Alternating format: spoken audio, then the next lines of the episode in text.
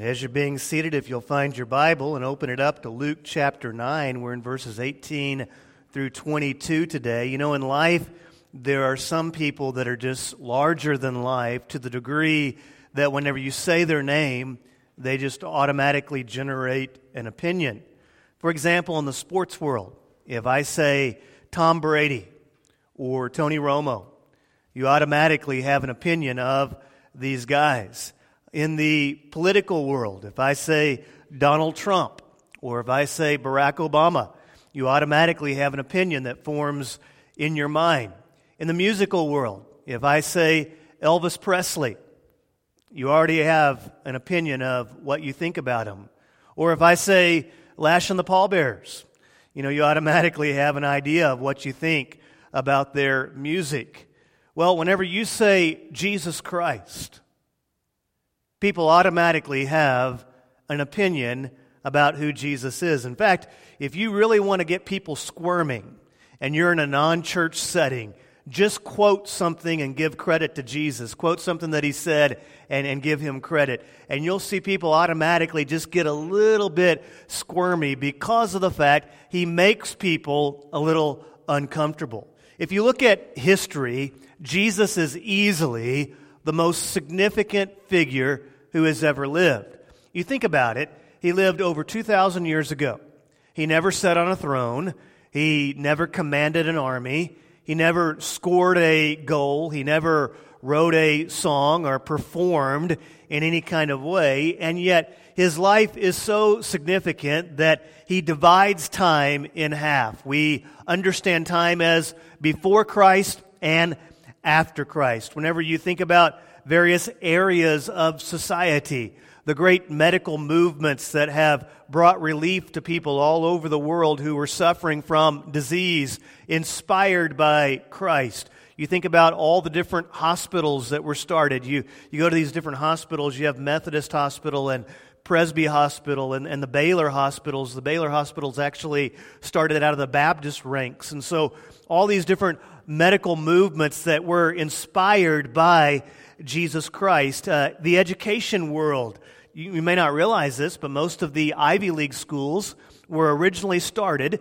to teach people divinity, to teach people about the things of the Lord. And so Jesus has inspired much of the great education movements around the world. If you think about some of the great works of art, Michelangelo, Leonardo da Vinci, uh, Raphael, and others, their, their art was inspired by Jesus. You think about the area of law.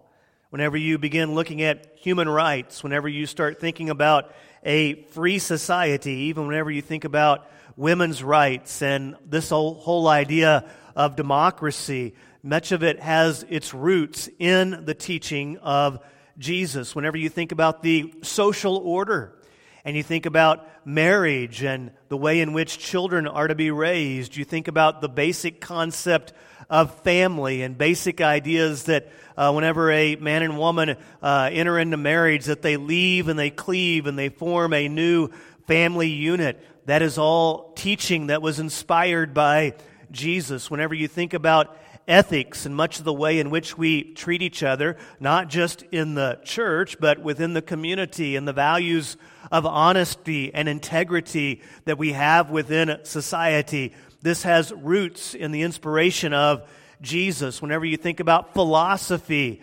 literature, uh, scientific exploration, discovery, all of this has roots that go back to the teaching and the inspiration of Jesus. Jesus Christ is easily, there's nobody even close, Jesus Christ is easily the most influential person to ever live. No honest assessment.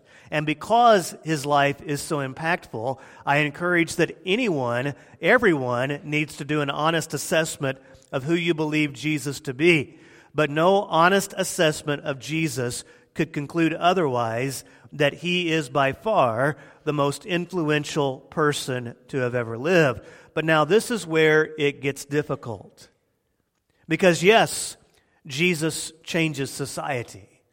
But Jesus changes society by changing the individual. You see, Jesus' impact on society is undeniable. But at the heart of Jesus' message was a message of salvation. Within it, one finds the meaning to the three great mysteries of life faith, hope, and love. Now, people talk about faith, hope, and love in secular venues all the time. They describe them in different ways.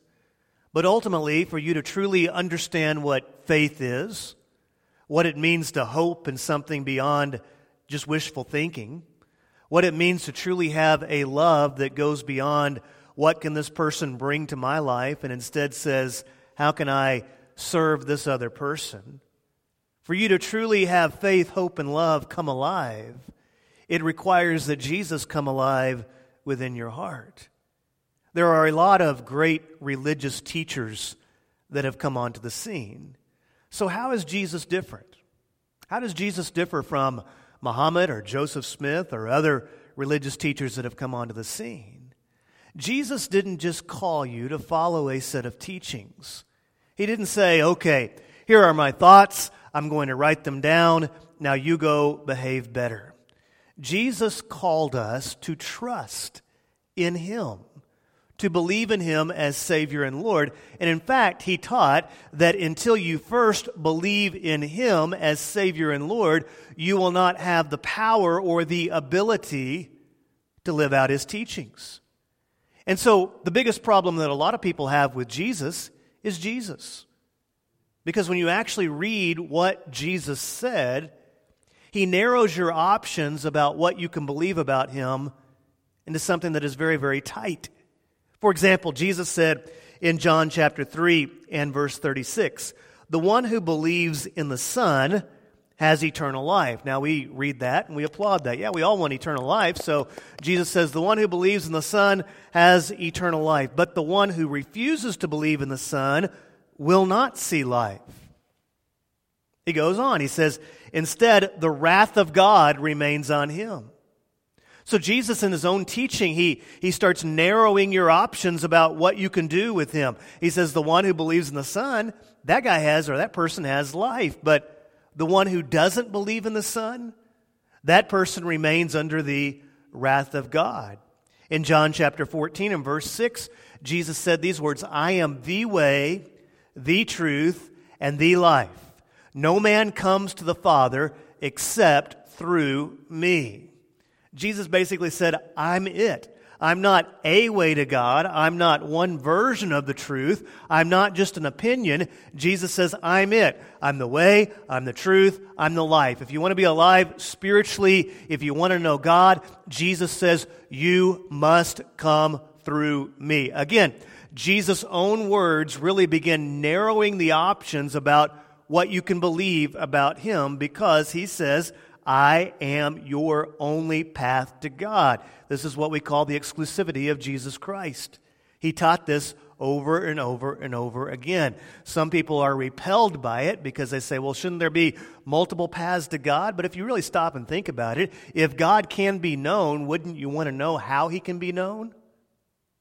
And so Jesus erases all the ambiguity and says, if you want to know God, if you want to have a relationship with God, I am your path. And it is this call to believe, this call to trust in Jesus alone, believing that He is the only way to God that makes Jesus, now stick with me, makes Jesus not just the most influential person that has ever lived, but also makes Jesus the most polarizing person that has ever lived.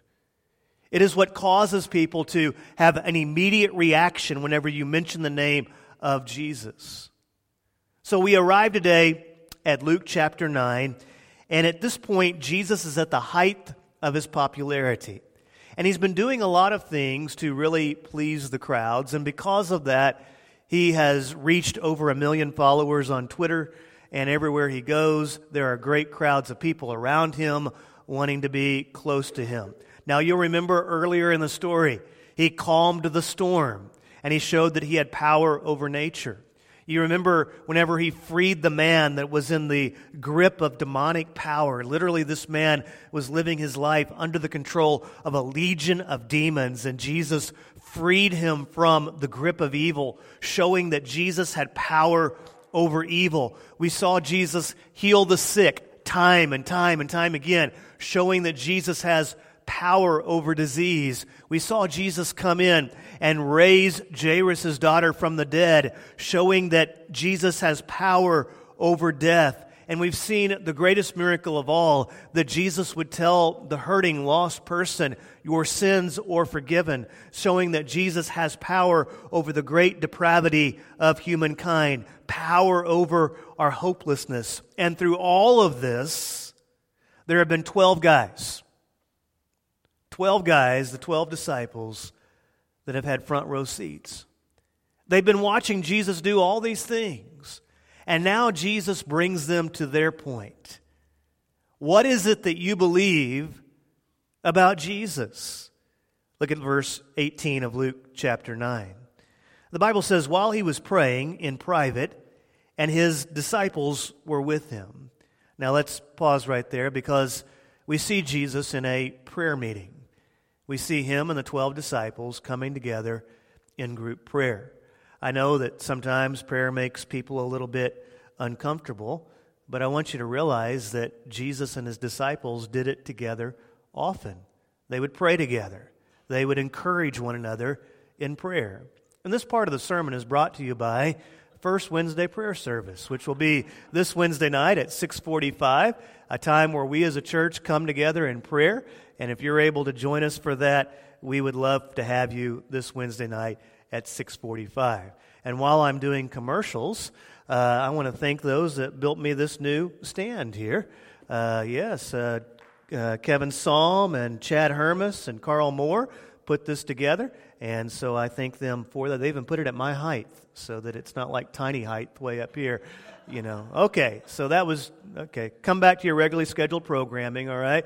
So if you're asleep, wake up. So Jesus and the disciples are in a prayer meeting, and he asked them, Who do the crowds say that I am? And they answered, John the Baptist, others Elijah, and others that one of the ancient prophets has come back. So all three responses were what we call apocalyptic in nature. You remember John the Baptist said, Repent, repent, for the kingdom of God is at hand. And so he began to disappear from society when he was arrested and then he was beheaded. And so some people began to think that Jesus was the fulfillment of John the Baptist's message and that John the Baptist had come back alive in Jesus.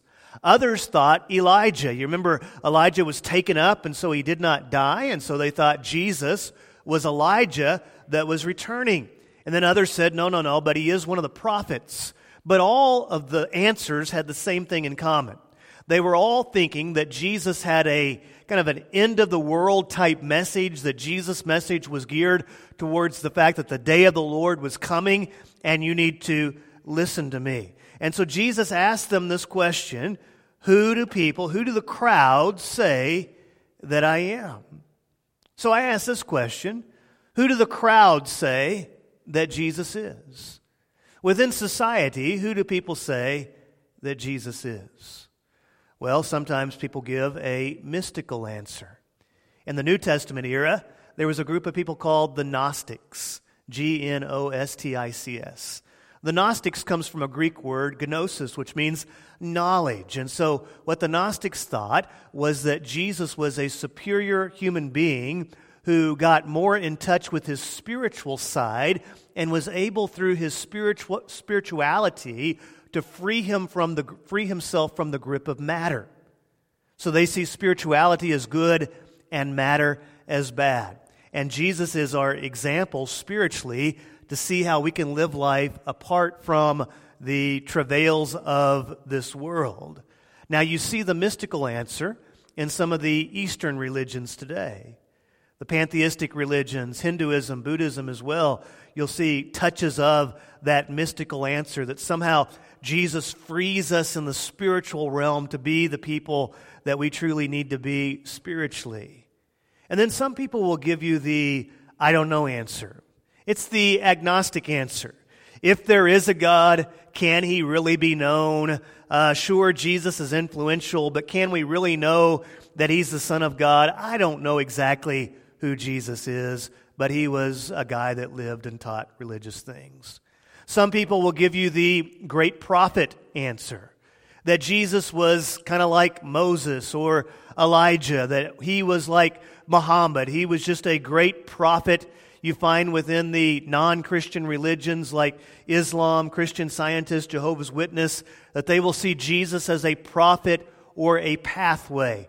In each of those faiths, it ultimately breaks down to can you be as good?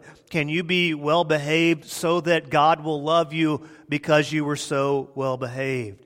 And then there is the self help answer. This creeps into our churches quite a bit, it creeps into Christianity. The idea is that Jesus is someone that helps me live a better life.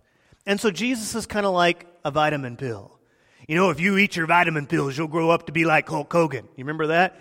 And so some people think that Jesus is, if you go to church, if you follow Jesus, he'll, he'll help you to have a better life and you to be more successful. I call it self help with a twist of Jesus. And so you'll find this permeating into churches. There's times that people have gone to church for a long time, and that's their view of Jesus, that he's basically just there to help you help you have your best life now, help you live a better life. And then there's the secular answer that people give to Jesus that he was just a man, a religious teacher who lived, got in trouble with Rome, and died. And then we have Peter's answer. If you look to Luke chapter 9 and verse 20, Jesus says, But you, who do you say that I am? And Peter said these words God's Messiah. You're God's Messiah. Now, Peter's answer was actually tied to a lot of history, a lot of Old Testament history. You may have heard of this term, the Messiah. The word the Messiah means the anointed one. In fact, whenever you call Jesus Jesus Christ, you are referring to him as Jesus, the anointed one. The Messiah goes all the way back to Genesis. It was this idea that God, in his divine pleasure, would choose or anoint certain people to be a part of his divine plan. And so we see in Genesis that God chose Abraham. Remember Abraham? And God chose him to be a part of his plan. Well, Abraham had many sons. Many sons had father Abraham. But God chose one of those sons, Isaac, to be the anointed one that would carry the line of Abraham. And then Isaac had many sons as well, but God chose one of those sons, Jacob, to be his anointed one that would become the father of the nation of Israel. And then God chose Moses. Moses would be anointed to bring about the law, to lead the people out of slavery, and Moses would become the first great leader of Israel as the nation was established. Why Moses? Because God anointed and chose Moses to play that role within his story.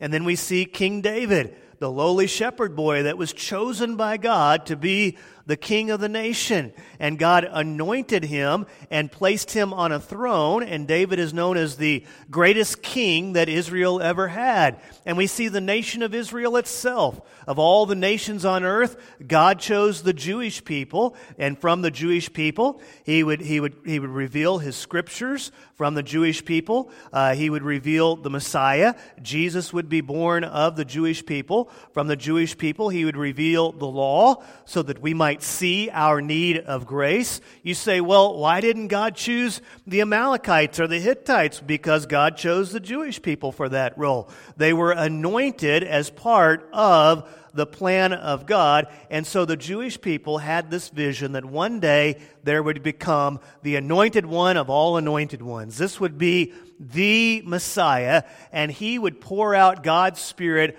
on everyone. But then a problem came. Israel turned to their own way and they rebelled against God.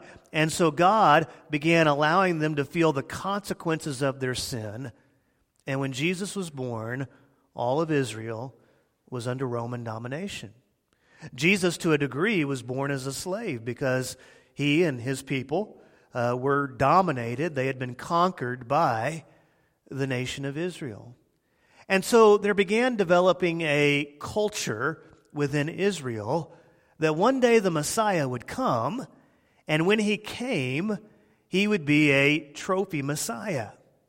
You say, well, what's the trophy Messiah?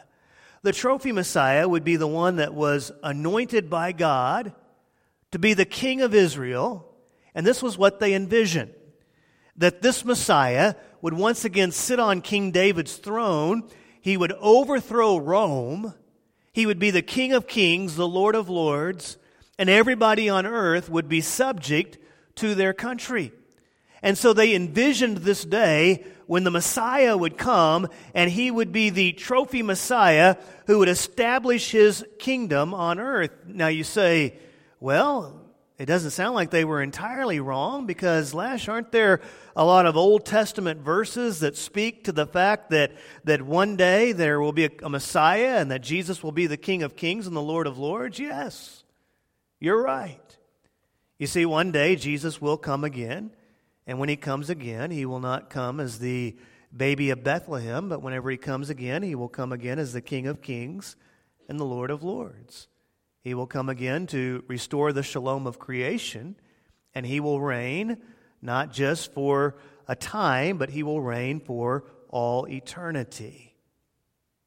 But at Christ's first coming, society needed a Savior. You see, society cannot be healed of its ills until the human soul is healed of its sins. And Jesus didn't come to earth to hand out participation trophies. Jesus came to earth to die. His death frees our lifeless hearts that are caught in the grip of sin to beat eternally with the cadence of the sun. Jesus came. His mission was not just to get you to behave better. Jesus came to free your soul. And so, right after, he asked Peter, Who is it that people say that I am? Who do you say that I am? Right after Peter says, We believe you are the Messiah, then Jesus reveals to them the kind of Messiah that he is. He's not a trophy Messiah, he's a cross Messiah. Look at verse 21. But he strictly warned and instructed them to tell this to no one, saying, The Son of Man must suffer many things and be rejected by the elders, chief priests, and scribes, be killed, and raised the third day. So Jesus unveils the plan. Hey, you guys say that I'm the Messiah? Let me tell you what's going to happen to the Messiah. The Messiah is going to be rejected by the church people. The scribes and the chief priests and the elders, they're going to reject the Messiah and then he's going to be killed, but death will not be able to contain him because on the third day he will rise again. Jesus foreshadowed the cross to his disciples. You see, the disciples didn't need Jesus to be a trophy Messiah, they needed him to be a suffering Savior who would die on the cross for their sins. Jesus didn't just die for you, he died in your place. The Bible talked about earlier in John chapter 3, it talked about how the one who does not believe in the Son of God is still under God's wrath. And we don't like to think about God's wrath. But if you think about the cross, God's wrath was poured out on his Son on the cross. The wrath of God intended for sin was poured out on Jesus when he died on the cross for you and for me. And that wrath drove him into the grave because the wages of sin is death. But because of who Jesus is and his power, he overcomes death. And the call of Jesus is not just for you to behave better, the call of Jesus is for you to believe in him.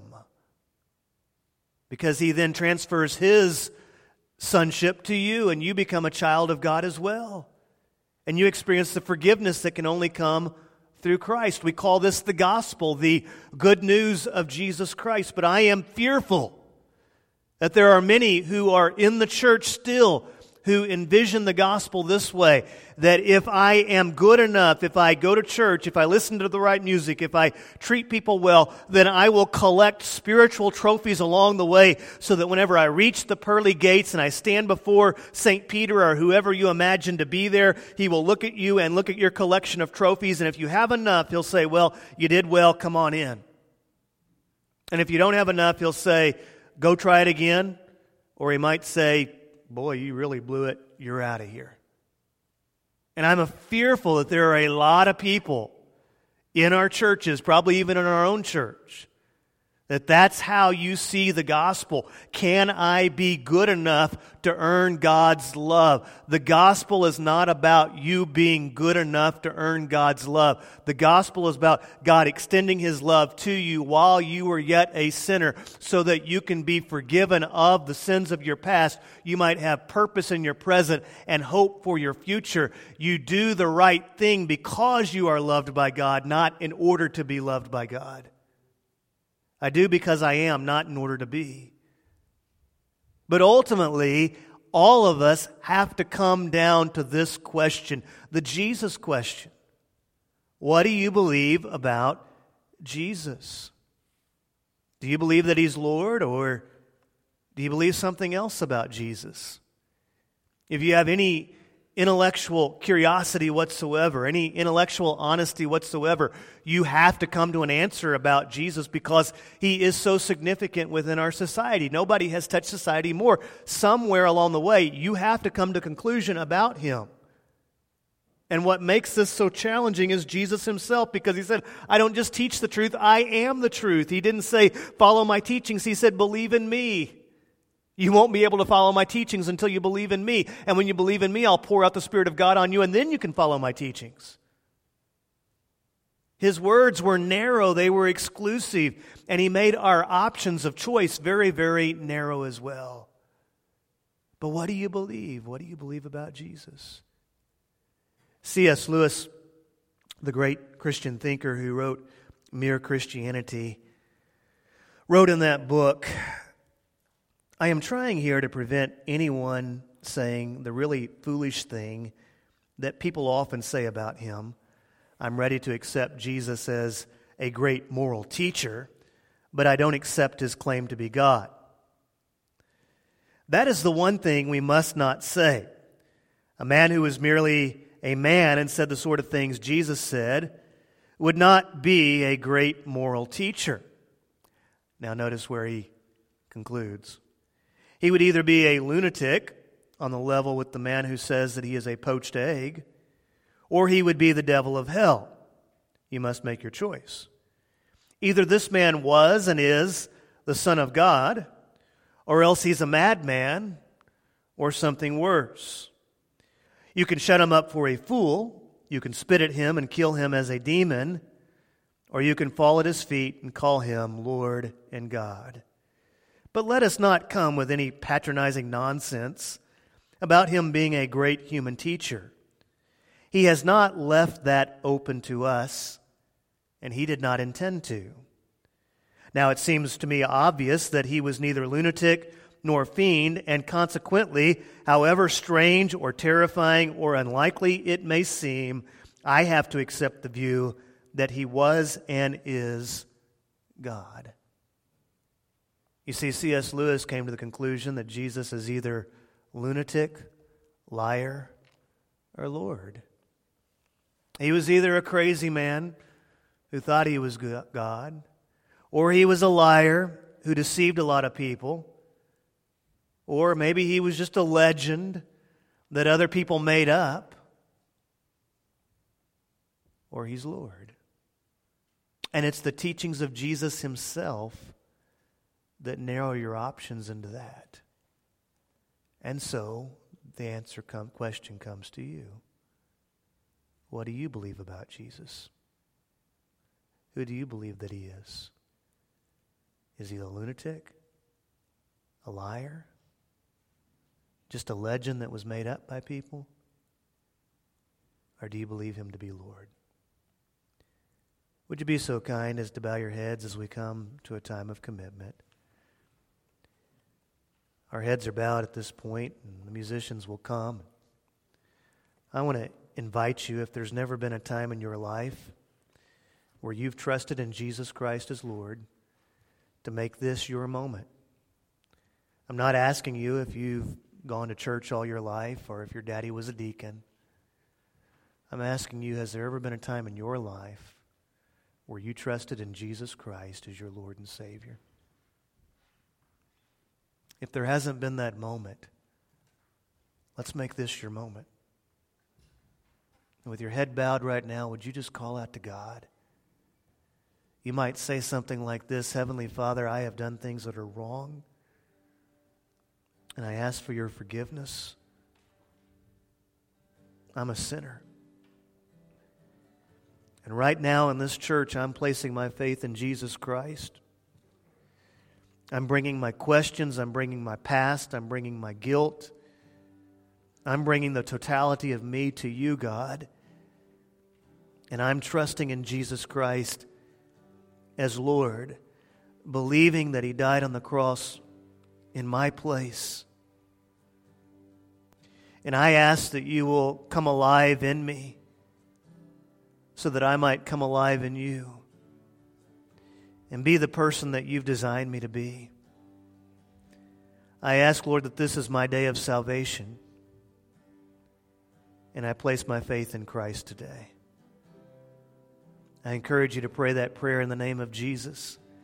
Our heads are still bowed and our eyes are closed. I'm not going to call you out, I'm not going to embarrass you, but I do want to know if today is your day of salvation.